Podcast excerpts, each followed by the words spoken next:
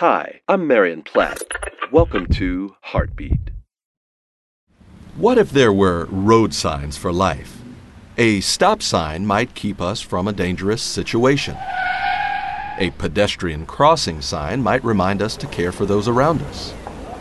A speed limit sign might help us to slow down and savor life's moments.